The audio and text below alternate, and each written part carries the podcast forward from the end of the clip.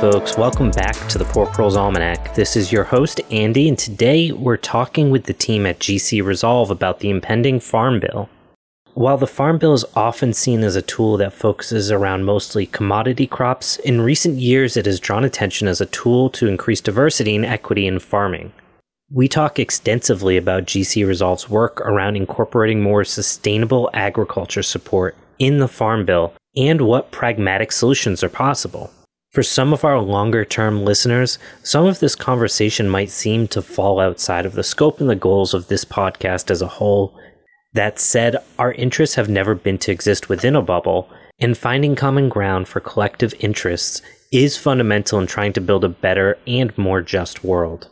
This also means understanding the perspective of folks who come to different conclusions on how to address the issue of soil degradation and staving off climate collapse. In short, it's complicated. That said, I think this is a really interesting conversation and highlights that there's much more common ground than separate, and we should be working to build deeper roots in that space. We hope you all enjoy this conversation and keep this in mind as you listen to this dialogue. Graham, Laura, thanks so much for coming on. Could you introduce yourself? I'll start with Laura. Okay. Hi, my name is Laura Thomas, and I live in Omaha, Nebraska, and I work for GC Resolve as a communications and partnerships manager. And I help serve as a network coordinator for Regenerate Nebraska. And also, I work a little bit with the ren- renewable energy side with GC Revolt. Glad to be here. Hey, everyone. My name's Graham Christensen. I'm a fifth generation family farmer from Northeast Nebraska.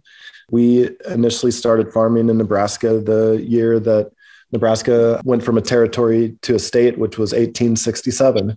I farm with my brother currently now. And I also have a couple other businesses that are focused on the environment. GC Resolve, which Laura had mentioned, is a communications and consulting company that is working hard to normalize uh, the narrative around environmental issues and, and match those concerns and those solutions better with our culture so that we don't have partisanship or divisiveness, which is taking folks away from, I think, the overall good for all of us. Within those efforts, Regenerate Nebraska is a network that has formed so GC Resolve will serve as some of the connective tissue of this network uh, that's approaching about 200 different farms, tribes, communities, organizations, or businesses supporting a all-out change towards regenerative agriculture in Nebraska. And GC Revolt is the other company, and that's focused more on uh, energy development, alternative energy development. Glad to be here. Thanks. So we connected through Dr. Annabelle Ford when I happened to be discussing Mayan farmers down in Belize, and you guys happened to be there. So before we get going on the farm Bill, could you talk a little bit about what you guys were doing down there? Okay, I will jump in. We have been in a really beautiful process with the local Maya community here in South Omaha. They were displaced from Guatemala and Maya territory starting in the late 80s and continue to this day. They're still coming and relocating here. Many are working in the meatpacking plants across the state of Nebraska. And we've been embarking through the pandemic they are the Comunidad Maya Pixan Ixim is a Regenerate Nebraska network partner. And the executive director reached out to Graham, really wanting to navigate the uncertainties of the pandemic and really hone in on food sovereignty for their people. And that developed into connecting them with the different ideas around regenerative agriculture and honoring indigenous wisdom, both here in the US and, of course, down in Maya territory and globally. And we started a feasibility study to really start fleshing out this beautiful vision they have for a Maya regeneration project, which is the farm. And I'll let Graham go into that but after several months of, of helping be the connector to have them see all the different regenerative agriculture styles here in the Midwest to see what they really wanted to do, they really had a liking to the agroforestry model, which really brought it all back to their Maya territory and the roots of the Milpa farming cycle, the forest farming cycle. And that's how we connected Luis connected us to Dr. Ford and Narciso and many of the other forest gardeners. And that's how we met you in Belize. And I'll let Graham fill in any gaps. Luis had seen that there was an archaeologist that was talking about a little bit different take on the story of the Maya farmers and, and Milpa. And Dr. Ford was showing us while we were down there and, and has been um, articulating that the Maya people, based on what she's seen around Maya communities, had a much more efficient and distributed food system that actually fed more people per region than any other civilization, including modern day civilization or including the Roman civilization. And the evidence is coming up has to do something with uh, just super biodiverse food products in the jungle that are still growing up in very kind of thick and around these Maya communities. You can still see where they had their gardens and and um, where they planted these certain trees for nutrition and also for different kinds of uh, healing properties. So that's a little bit different than kind of the narrative where Maya agriculture was such a huge part of the collapse. Maya agriculture may have been impacted by several factors that cut off some of the trade channels around the Maya territory.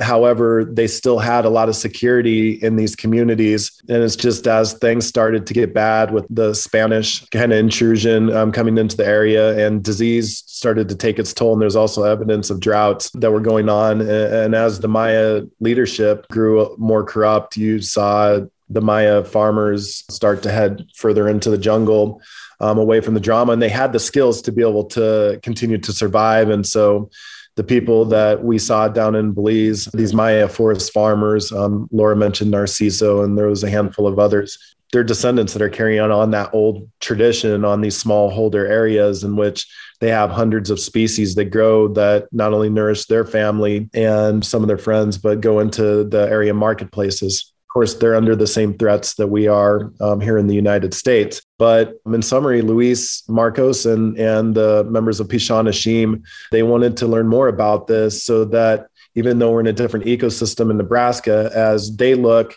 to reclaiming their agrarian roots and replanting their life and their roots uh, more permanently in Nebraska, while we grow slightly different things here, um, and have different growing seasons, those principles are are extremely valuable. And so they wanted to make sure that those were added into the feasibility planning that we do as as we look at the scenario um, where we seek to fundraise and purchase 310 acres in which we would start to show that there are different models in agriculture that immigrant communities can be a part of that aren't quite as predatory.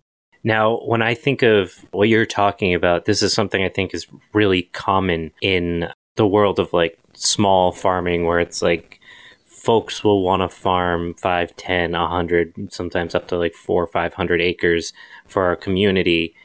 And then when we start talking about like the scope of things like what we're here to talk about, the farm bill, it feels very often like that farm bill isn't designed for those types of farmers that the farm bill is designed around like commodity crops, which in a sense it is, but also it has very serious repercussions for everyone along the entire scope of anyone that would define themselves as like a farmer. So that's something I know we had talked about quickly before, but I, I wanted to spend some time and chat with you today about what does the farm bill mean coming up in 2023?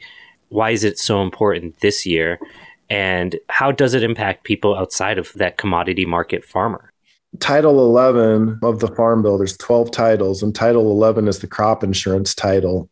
And the crop insurance title is not designed in a way that helps give federal crop insurance to these kind of farmers you mentioned.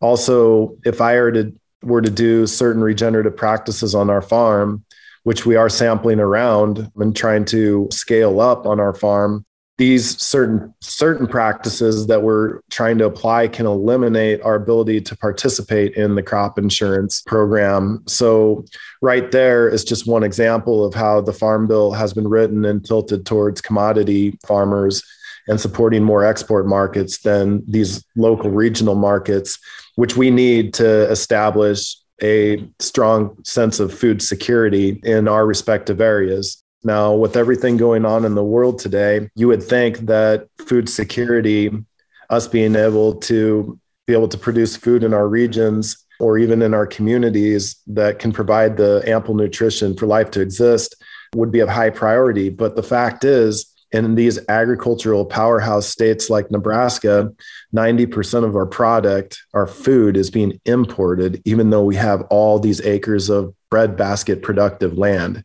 We have a problem here and is setting us up for serious issues. And so we are looking at the 2023 Farm Bill as a reform opportunity.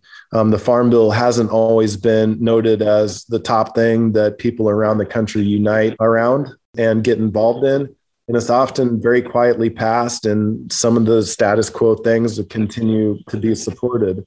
And while we're not anti export, we just want to make sure that we're getting 10 to 20% of that marketplace back. So if things do get bad, there are skills and products in place that can continue to keep our community at these community levels flourishing, healthy, and able to continue to move forward on the day to day. And so that we can best perform in whatever circumstances um, we're called for. And so there are pieces that we're focusing and honing down on that we think can help a greater transition towards regenerative agriculture and also emphasize a little bit more regional support. Um, and of course, the gorilla in the room is to try to figure out is how as the baby boomer generation transitions all of this land because the land like the wealth is concentrated severely in this country too.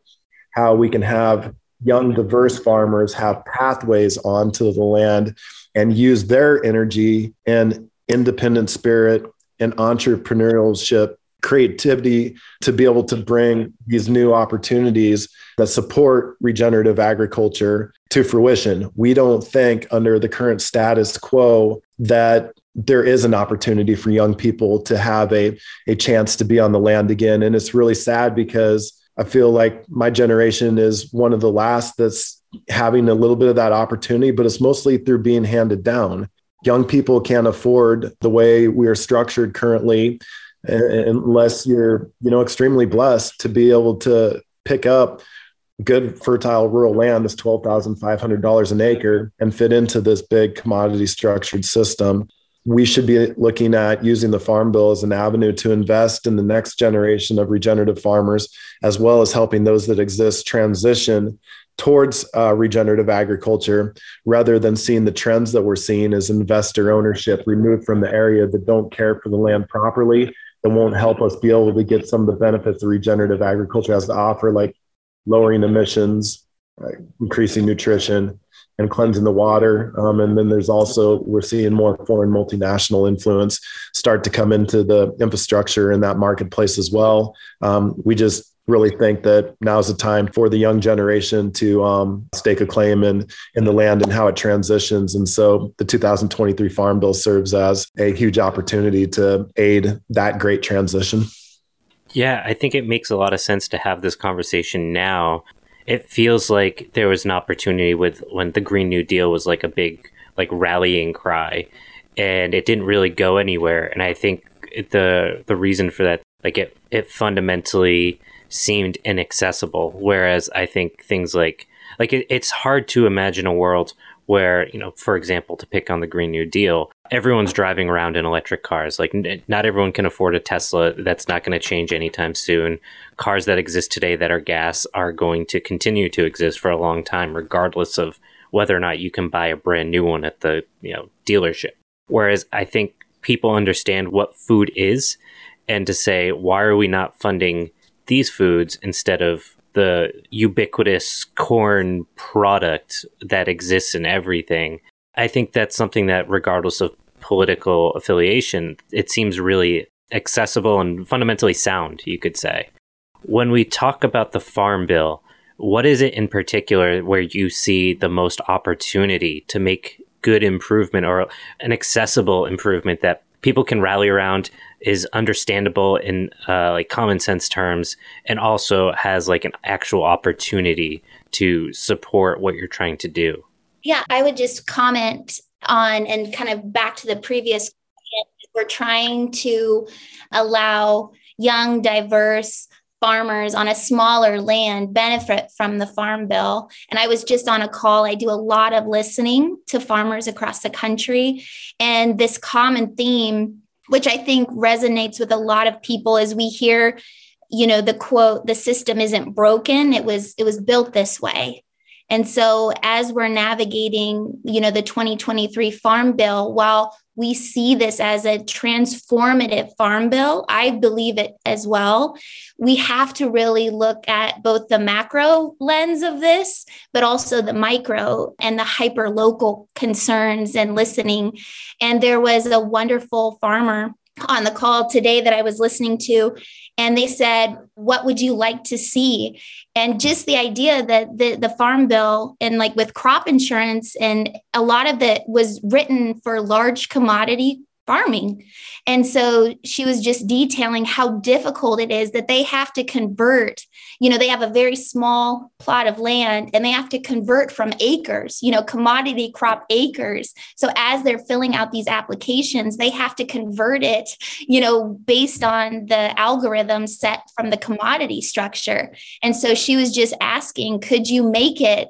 So it could be flexible for me to add in my numbers that work for us. So just, you know, as we're looking at this from these larger themes, really looking at the actual on the ground changes that could really uplift and open up opportunity and access to diverse farmers.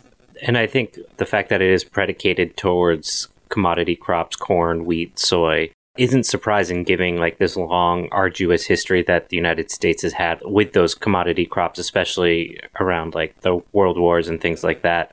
When this comes out we'll have actually just released an episode about the history of corn and kind of that how did we get here which I think people don't really understand. And it's okay to not understand because it's really complicated.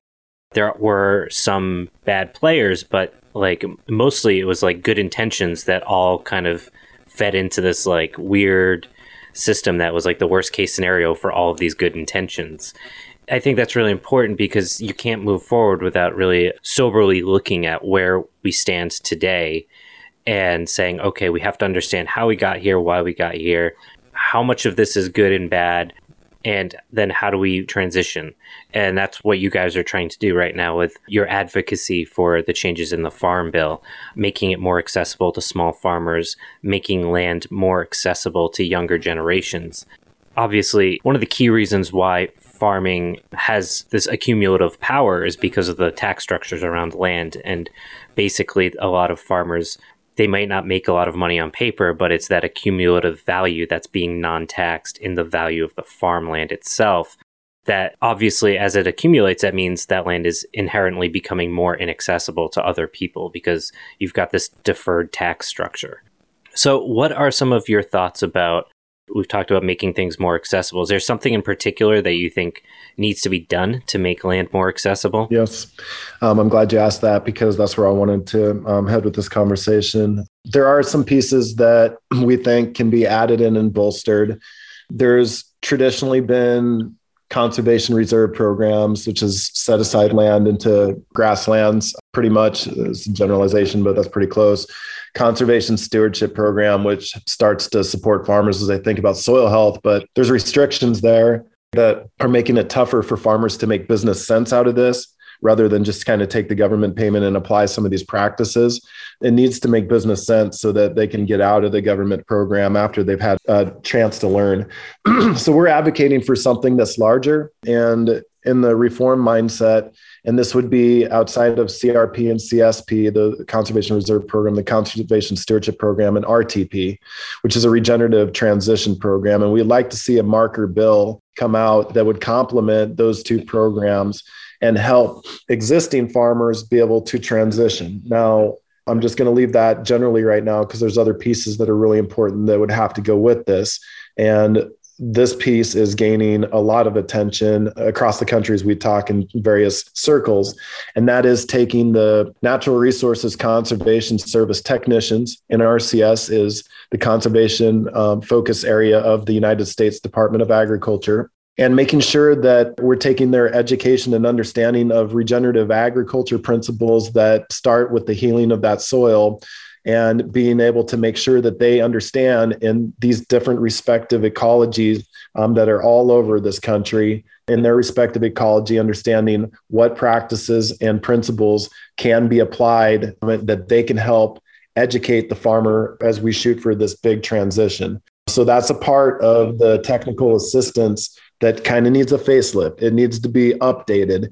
A lot of the technicians, they know a little bit about soil health that's good start but actually understanding the practices that can further enhance that with respect to these regions and various cultures that are within them has to be updated. We're not quite to the place right now where that transition could be made um, because we don't quite have the educational foundation that is in our own government right now to be able to do that.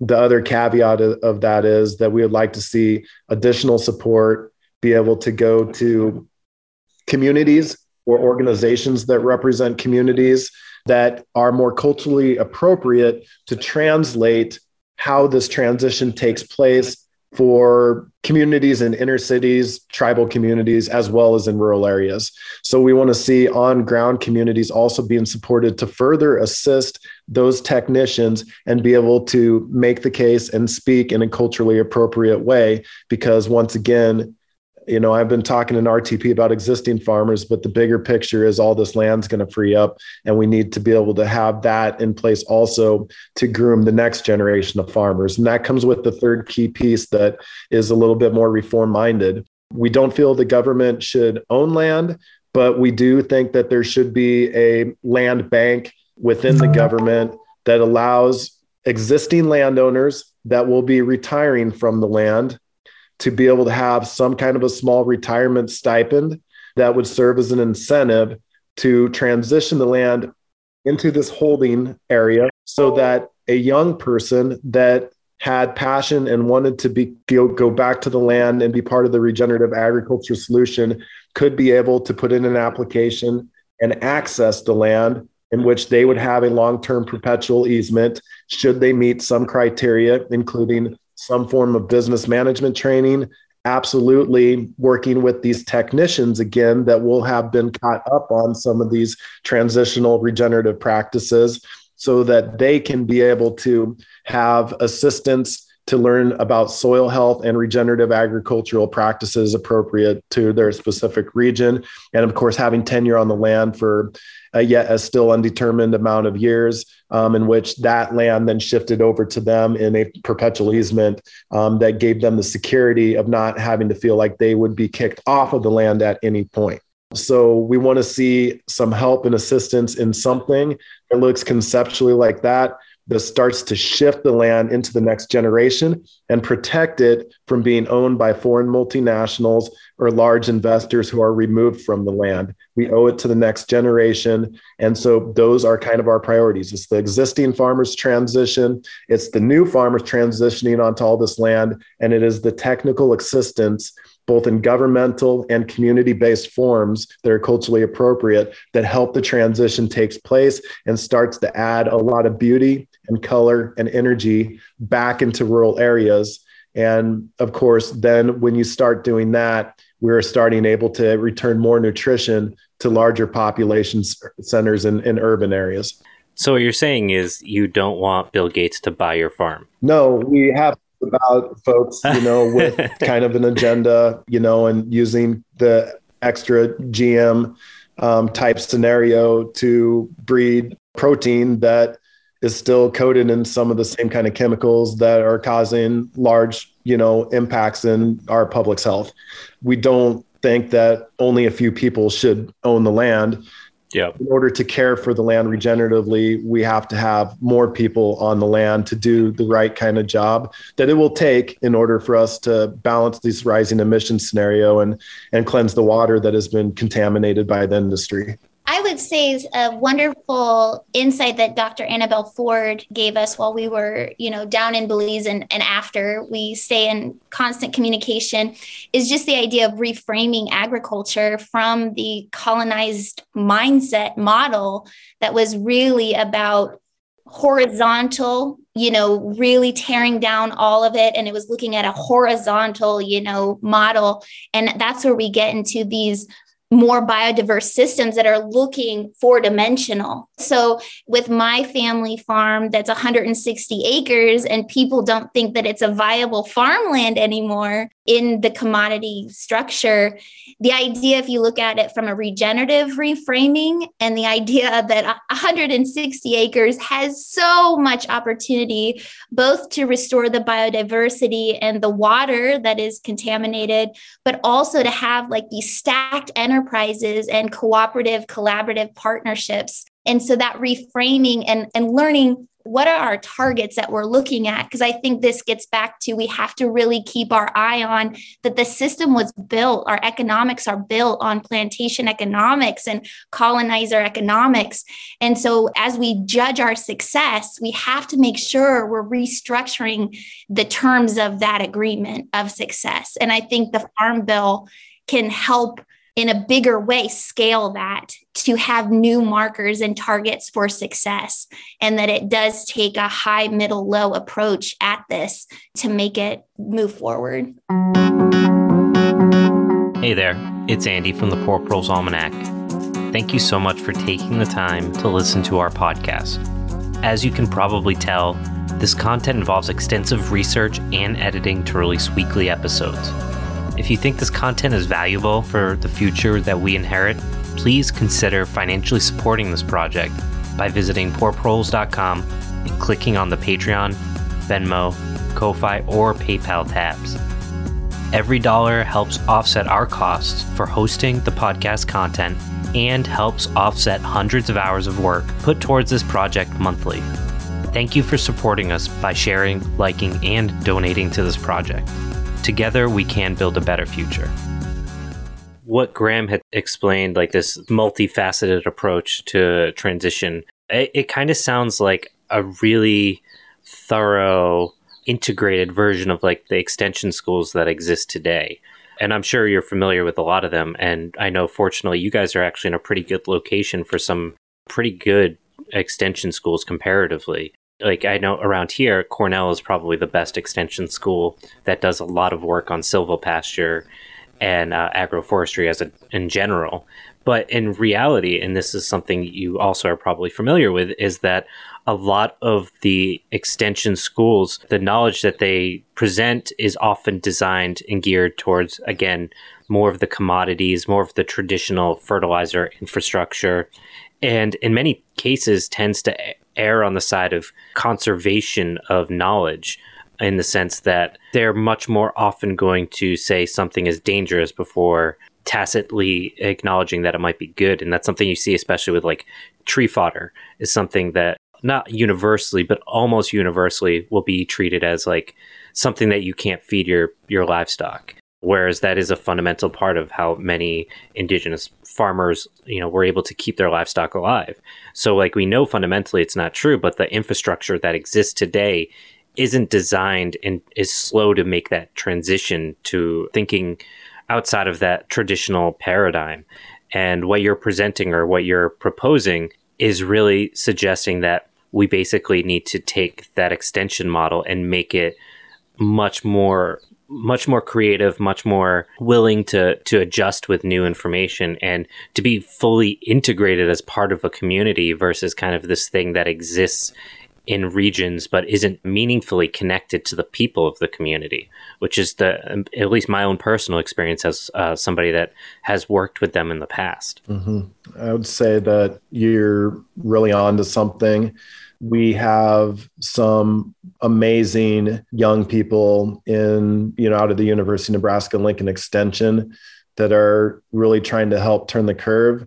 But because of a lot of the funding sources um, through these large land grant institutions they're being hamstrung a little bit from being able to truly give the guidance that's needed for a great transition to be able to happen this is be let's be clear here. We need a great transition into more biodiverse systems and equality, including both in diversity, but on the socioeconomic side, has to be restored in the system. The money's there is being hoarded by monopolies and those are influencing extension so we need to be able to think you know a little bit broader how we're able to restore some of this kind of community interaction that helps with the great transition. And and I think extension has a has a role here but I think they've really been put into a corner where they haven't been they're not well positioned at this time. Um, and so that's something that definitely is going to need to be addressed on a larger scale. And we think um, some of these things do address that. Another thing that is really worth talking about at this time is that as the bigger commodity game has become, you know, kind of the way. And farmers have garnered support from the farm bill to kind of stay into the system. A lot of farms still don't have very high cash reserves because most of their money is tied up in all these assets, the land and this expensive equipment. Meaning that if a farmer truly wanted to transition into something more biodiverse, where's the marketplace and how could they afford to add a whole new lineup of equipment that might help them process hazelnuts or might help them process small grains or you know legumes stuff that they haven't traditionally grown in recent times? There's something to be learned in this because as we depleted young people away from farming and there's less and less farming we don't have a lot of political power as farmers do anymore but the power lies in the urban communities um, as we've moved towards urbanization over the last hundred years in this country. And so having a marketplace that is being demanded by people in highly populated urban areas is extremely vital at this time. And a farm bill can help connect the dots to that by allowing more investment in on farm infrastructure so that we're getting tooled up to be able to meet what is a growing demand in these urban areas that I imagine as we have more of these conversations is going to continue to grow.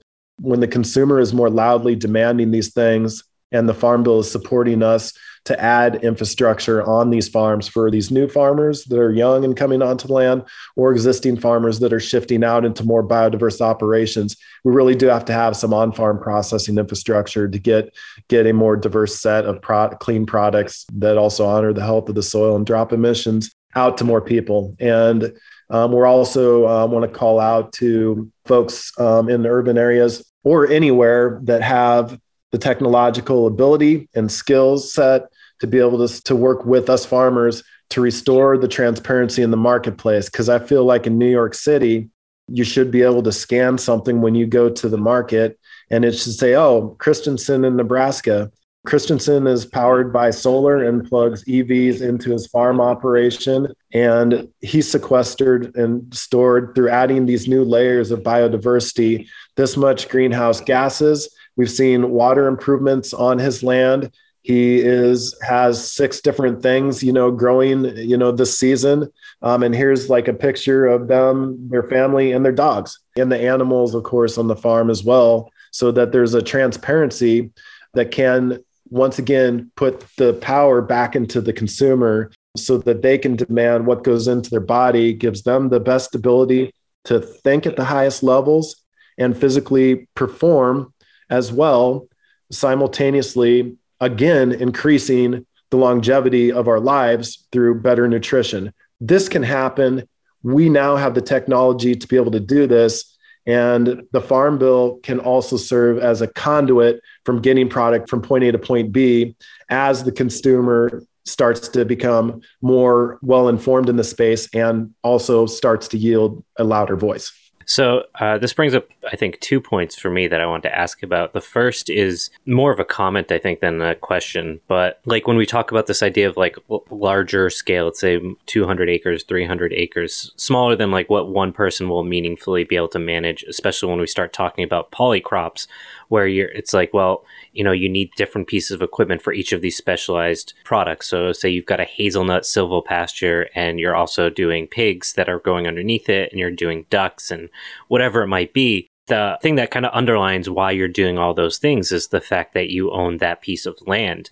And that seems fundamentally against that infrastructure because, in many ways, it would make much more sense if you've got a couple hundred acres that you have someone who has a pig or pork business and you've got somebody who has a hazelnut business and they're managing even on multiple plots of land or a singular plot of land that business that they're good at but they're overlapping on that singular piece of land but not necessarily the business component. And it gets really messy because of the fact that at the end of the day there's one person who owns that land and has that extractive value. And I, I don't know if there's really an answer for that that challenge under capitalism, at least. Well, my real question, I guess, is when it comes to regenerative ag, and this is something we're starting to see today, I've noticed it probably in the last year, is that it's starting to get that greenwash effect that organic food got a decade ago. And I'm wondering, how do you deal with that? And I don't know if that's something that would be that you think can be tackled in something like a farm bill or if that's just like a we deal with that when we deal with it. And right now the bigger issue is like making this basically accessible. Because i think about like free range and it's like oh your chickens are free range. Well that's not what you think it means. And w- what is going to happen to regenerative ag once big producers start investing in it and wanting to profitize from it and the regenerative process itself is the thing that keeps them from making more money. So how how much can they scale it back while still quantifying it, qualifying it as regenerative? Mm-hmm. Sorry, that's a big loaded question. Yeah, and I have, have a lot to add to those, but um, Laura, did you want to start off? No, I, I, mean I just have a few comments as I'm listening in. Um, and I do think a lot of it is there's going to be complexities in all of this where um, we were just at a wonderful regenerative poultry convergence where we understand that economics, basic economics, is going to be a factor in all of this, but we can also reframe and add wealth management that's more looking at ecosystem management as well as those triggers, those levels of managing you know showing your success. And so that that leads into more of that collaborative cooperative model where um, that is we're in conversations where it is looking looking into not just having one landowner you know having a shared system of governance. So that is happening and really exciting to look into. And just i would say the other piece and then i'll let graham come in is like we hear a lot that um, when you're talking about local food systems that you're then you're perceived as being anti-trade or anti-commodity or you know we're living in a binary culture right now where there's only two options and that's a lie. And so the idea of, of having space for these complex questions that are looking at um, regenerative in the context of economics. There is we are seeing greenwashing because that is kind of a principle. There it's a marketing tool. However when you really get into ecosystems management and wealth management where you're holistically looking at the individual and the system that builds a much deeper definition of regenerative principles that you can really track and maintain that high integrity. So we're just looking at layers of complexities that are all working right now. But I'd say the final thing from your last comment that Graham was just talking about is consumers are wanting this. Like it's it's clear from all the conversations we've been in that people are wanting these products. You have producers here that are wanting to do this type of agriculture and you're having the USDA you know say they want to do this so we are at a moment of opportunity and like the complexity is figuring out that those intricate pieces to make it work. Yeah appreciate all that laura. To paint a picture of the future of the farm i'm just going to use our farm as a hypothetical so we started adding multi-species cover cropping, and we're trying to figure out how to produce in between a corn and a, a non-GMO corn and soybean rotation, a super diverse feeding source that we can start running animals through and get the fertilizer benefits, so we no longer have to purchase synthetics. That's where we're at. But the other goals of the future then become okay, who's going to run the cows? That would be the fertilizer machines that we need to be able to make this vision work. That's my brother's brother in law. That's a young man who really wants to farm but has no other inroad and would be starting to manage this portion of, the, uh, of our farm and the income.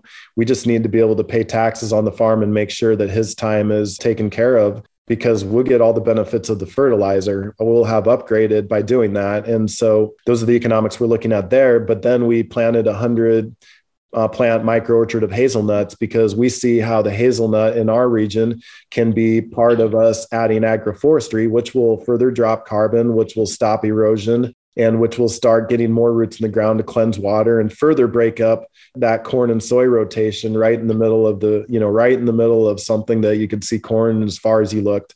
I don't have time to be able to fit that in. I need someone else that's young and energetic and creative to come in and manage that system.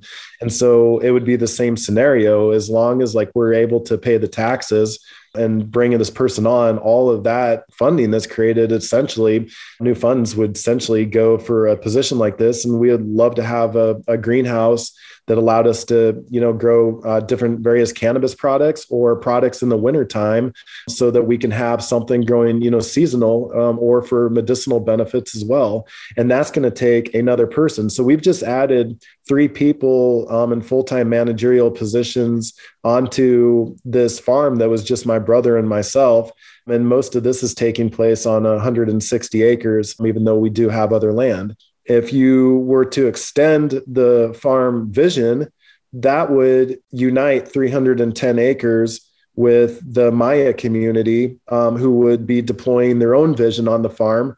And I would be able to be able to help integrate them um, not only with kind of how the soil and the ecology works here, but also with the community. We would be able to cooperate with equipment, with people, get that care for the land that we're really trying to seek on our farm, and that is so entrenched in the Maya community and has been restored through the feasibility process we've gone through. And so we think that if we can take the land debt out and show that this works, through a fundraising campaign, we can further make the point to political leaders that immigrant communities that are coming into the United States, uh, not just a migrant worker in a supply chain for 13 to 15 dollars per hour under the harshest conditions, that they actually, with these agrarian skills in many of the areas that our new guests and friends are coming from, they hold the key to us being able to really properly care for the land and that multi-generational farmers like myself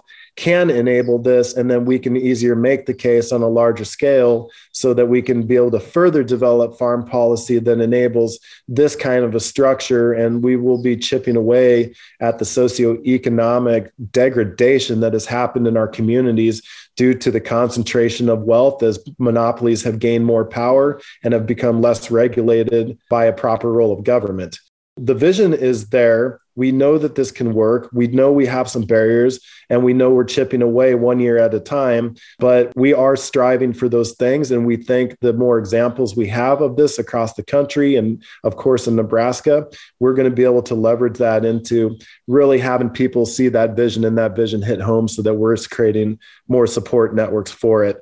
The feed the world mentality is blown it's not working. If you look across a swath of land and see only one thing as far as you can see, you're not taking advantage of the full advantage of the land. Not only are you probably degrading the soil and leading to all these other issues, but you're not growing that, you know, that hazelnut in between those. And you're not growing the pecan tree, which is much bigger, you know, that's at a higher landscape. And you're not running animals through that system on the land, just as the bison had once, you know, done in when in a times where we had a much more balanced ecosystem.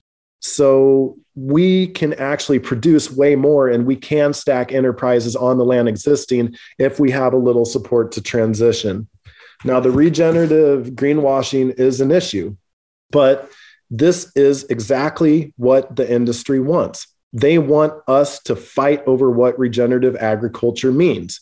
And if we can come around to a few basic principles about how this starts with the care of the soil, which enables all of these other things to be able to take place, we can be able to go a long way. If we can also respect the indigenous wisdom that is still out here, that has stories and sacred seed saved and information on nutrition and management in areas all across the United States and deploy that sacred wisdom into the thought process of how this could look, then we cannot be penetrated. The industry cannot separate us fighting over what regenerative ag is or isn't. The indigenous wisdom as the foundation is vital to us being able to make that work. And if we simply honor that, if we bring that along as we are developing this system, it's really, really tough to be able to challenge that.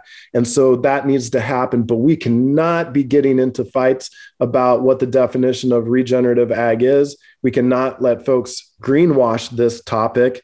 We have to have real results at this time, enough of screwing around and wasting time. Um, we have to get this right. And if we if we ground ourselves in that kind of thought process, then we will have a strong bond that allows us to be able to work together so that we can do this the right way and straighten this mess out. Now, these industry players who could or might not be behind this, some of them will have a role and some of them won't. And we have to kind of look at this as an individual basis because the fact of the matter is we are on a clock we have a limited time. We've expedited the problems. And so we are here in life right now to be able to fix this problem. Some of them will fit into this solution role, and we need to approach them directly at this time. And we need to bring these ideas. As we are doing this, we see that some have not thought about this. But when we talk about their kids and their role in what's going on, sometimes a seed's planted and it hits home, and we see changes happening. However, we do know some of these powerful monopolies, uh, particularly these multinationals that represent the meatpacking industry, some of them are not going to be able to make the transition. They will try to greenwash this and not be honest. But we have seen this for 100 years now. We know what it looks like, and we don't have to accept that as the norm. We can work with those who are willing to work with us to turn the corner, and we can ensure that this is grounded in that indigenous aspect, and we can and we will get it right this time. For folks that are listening and think they are 100% down with what you're talking about, could you summarize in like a couple sentences what you would want people to do? Like what's their what's your call to action for folks that are listening and saying, "Yeah, but what can I do?" I'll let you start, Graham. Well, we've talked about farm bill engagement and making the farm bill cool and a priority because it is. We need to have a good balance so supply chain workers, of consumers, and farmers being able to connect and make these conversations really go. We need to reconnect inner city and we need to reconnect that with indigenous and tribal and we need to connect that with the country. So you have kind of three trifectas there that have to come to the table and be advocating for something that impacts all of us. That's the first thing. Now, the other thing is simply we need to start, you know, as we go to wherever we go to get our food, we need to be taking a look at what we're putting in our bodies because we do owe it to ourselves to ask ourselves the question is what I'm putting in my body, is this enabling me to get the maximum out of this short blip of life, you know, that I've I've been given when we make choices that support more ethical forms of business in farming and ranching with the consumer purchase of a product in which they have now know who that farmer is through various transparency mechanisms this know your farmer piece you start to shift things drastically. And also furthermore we just need more advocates from all kind of parts in all those sectors I mentioned to start talking about this. We'll find each other if you're out there writing editorials or if you're out there, you know, making calls or you're popping onto some of these meetings with organizations who are leading these conversations. We are looking for a more unified front on an issue that hasn't always been front and center. But those are the two things. This beast of a farm bill for policy and adding some of these reform components and just being more clear and intentful as we talk to our leadership. And furthermore, starting to honor what we put in our body and knowing that farmer where it comes from as much as possible. Some people, in closing on this point, will say it's expensive, but I would challenge you to look at just how to prepare how to purchase some of these small grains and start taking some steps away out of a diet that could include things like pop and chips or other things that are processed that are just not good for you. Know your farmer. The protein you put in your body should be ethically produced. It's very important you do that. And there can be some life changes, which I think will benefit the majority of people that undertake that quest, both mentally and physically. This is definitely a call to action, but we have to take some of this control, you know, and responsibility onto our individual selves. And when we all get better at that, then you start to see the market demand move. And there is even more reason for us to advocate the on farm processing infrastructure and some of these other pieces that get the product from the farm to our friends in New York City, Los Angeles, Miami, Chicago, or anywhere else in the country. Yes. Thank you, Graham. I will just add a few little pieces that um, this has been a very, I'd like the audience to know that you can start from a very ignorant space of the Farm Bill and learn a lot quickly. And so, you know, giving yourself grace to learn and take a take a stab at learning these complex models. It's been really wonderful to just kind of let myself be a student in this and and connect it to the other areas that I come from learning on more of a global social justice issues and health frame. That gave me the context of commodification and in the context of colonization. And so now weaving it into how that relates to our system here in the US is really powerful. So I would say learn, keep your curiosity. There is a story to tell here, there is historical context here, and we are living in a time of, of true transformation.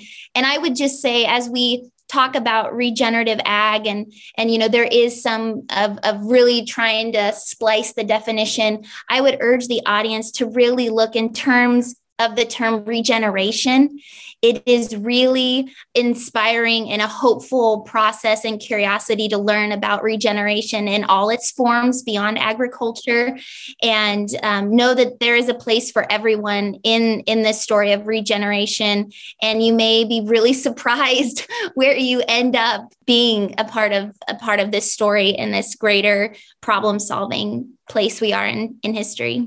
Yeah it's a unique time for sure yeah, for those folks that want some uh, reading material or want to be following along, you know, this conversation or or just gathering more background information or doing research, I do have a couple tips. I would say that we are working on a program called Regenerating America with Kiss the Ground. Um, more to come on that. But if you if you follow Kiss the Ground, they have been doing these soil health advocacy classes. Um, Laura uh, was a participant in the soil health advocacy class. Um, it helped inspire and activate her at multiple levels in the in the work that she does and I've been inspired by it as well. And that's an easy way. It's a seven week course to get involved and be able to learn more about how this stuff is connected. Regenerating America effort will be looking at advocating for good farm bill policies. The NRDC, the Natural Resources Defense Council, they're going to be coming out um, with a piece shortly that highlights information pertaining to the farm bill um, and their farm bill suggestions based on a whole wide array of surveys they did with farmers all across the country. Um, I was part of that. I've got just a little sneak peek of that. Um, and there's going to be a launching coming out on that. But I think it's hitting some of these pieces really well that we're talking about. Um, so stay tuned on that. And then there's also a book that I've been um, reading lately called The Farm Bill, A Citizen's Guide. Um, that book is written by Daniel Imhoff. And so, if you eat, pay taxes, or care about the nation's food supply, this book is for you. It's a it's a really good breakdown of this big, huge farm bill package, um, and it's a great resource. And and I'll I'll turn the page uh, pages to it every now and then when I'm looking to try to dig further into some more information or how something works. And Andy, I would just say the other piece is just it's such an important moment in time to be bridge builders you know however you can do that in your local community or if you get a global network that is so powerful as we solve these complex problems and holding space for indigenous wisdom and also innovation and technology. We can hold multiple spaces and have just a little bit leveled up conversations and what we see on the news you know this kind of binary narrative. And and if i do believe that this is going to be that ability that's going to give us the energy to really catalyze uh, this change to a more regenerative world. For folks that want to keep tabs on what you guys are doing, is there a social media handle that they can check out or a website or anything like that? I would say that in Nebraska, but we hit on these farm bill things. Some really fun pages to uh, watch would be Nebraska Communities United. They hit on a bunch of the structural issues, both federally and state level, but we're in the middle of this whole deal. And so a lot of what happens in Nebraska um, resonates across the country from inside out. I would advocate following Regenerate Nebraska. They have both Facebook and Instagram. And I would advocate for GC Resolve we also put a lot of these kind of conversations and issues on the forefront of our social media, which includes Instagram, Facebook, and Twitter. And like I said, I would I'd start uh, paying attention to Kiss the Ground. They definitely have a national reach, and um, they are going to be diving more into these conversations moving forward. Very relevant organization for people to tune into, and I, I think they relate well, you know, outside of farm country also. Well, Graham and Laura, this has been fantastic. I appreciate your time. Thanks so much. Thank you. Thank you.